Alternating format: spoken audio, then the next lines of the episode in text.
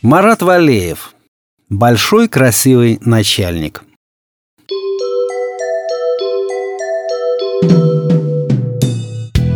Где-то далеко-далеко гремела война.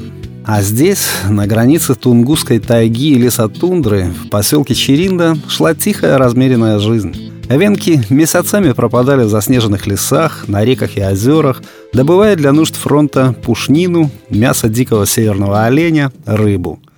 Они изредка появлялись в поселке, чтобы сдать трофеи и запастись необходимыми припасами для дальнейшего автономного существования в своих стойбищах и зимовьях.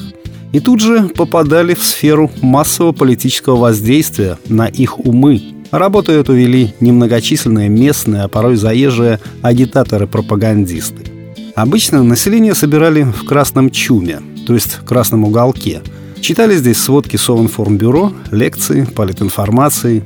Красный чум в Черинде специального помещения не имел и размещался в бывшей церкви.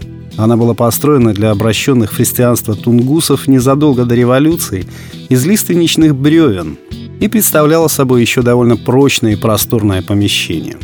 Заведующим Красным Чумом назначили здесь активиста из местных кадров с распространенной здесь фамилией Йолдагир – и несколькими классами образования. Впрочем, недостаток образования у Елдагира с легкой компенсировался рвением и святой верой в неизбежную победу социализма, а там и коммунизма.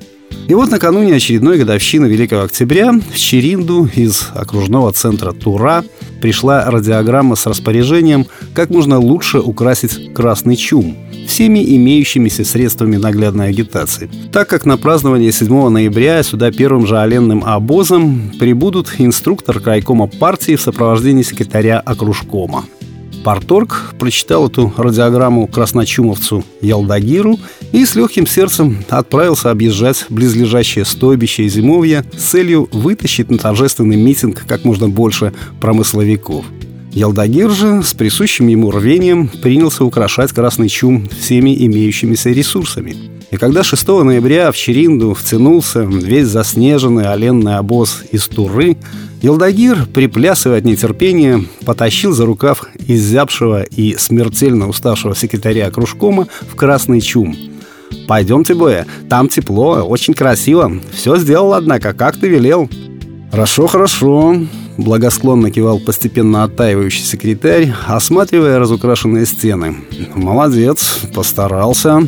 Но, подойдя ближе к сцене, впился глазами в самый яркий и большой портрет в золоченой раме, по бокам которого пристроились красочные картинки поменьше и вовсе невзрачные картонки с фотографиями партийных вождей типа Ленина, Сталина, Маркса и стал медленно наливаться краской. «Ты где это взял, контра?» Наконец прохрипел секретарь, тыча пальцем в центр композиции. «Которую? Вот эту? В чулане нашел!» Весело сказал Ялдагир. «Там еще много чего лежит, э, только уже некуда вешать». «Это тебя надо повесить!» – заревел секретарь. «Ты хоть знаешь, кто это?» «Я думал, самый большой начальник, однако». Простодушно и в то же время уже испуганно сказал Ялдагир. «Вон, а какой красивый, медалей много. Тяжелый, еле-еле прибил к стене». Секретарь и крайкомовский инструктор, похоже, окончательно лишились дара речи. И молча пучили глаза на портрет самого большого начальника и его окружения. На них во всем своем великолепии отечески взирал император всея Руси Николай II – рядом с которым пристроились еще какие-то царедворцы, золоченые церковные образа, непонятно как уцелевшие в этой глуши, и теперь вот торжественно водруженная на стены красного чума в честь приближающейся годовщины Великого Октября. Спрашивается, откуда все это здесь взялось? Когда на Тунгусскую землю пришла советская власть, она устанавливала здесь мягко, практически бесконфликтно. И вся присутствующая в Черинде атрибутика царского времени была просто собрана и спрятана в один из закутков церкви. Десятилетия назад, когда портрет Николая II законно висел на своем месте, будущий красночумовец Елдагир был еще маленький и не видел его. А когда заканчивал четырехлетку, там портретов царя не проходили. Так что не было ничего удивительного в том, что простодушный культработник принял императора за большого действующего начальника и повесил его на главное место в красном чуме. но это для нас с вами. А вот руководство Эвенки того времени так не считало и влепило Елдагиру строгий выговор с формулировкой «за политическую безграмотность и близорукость».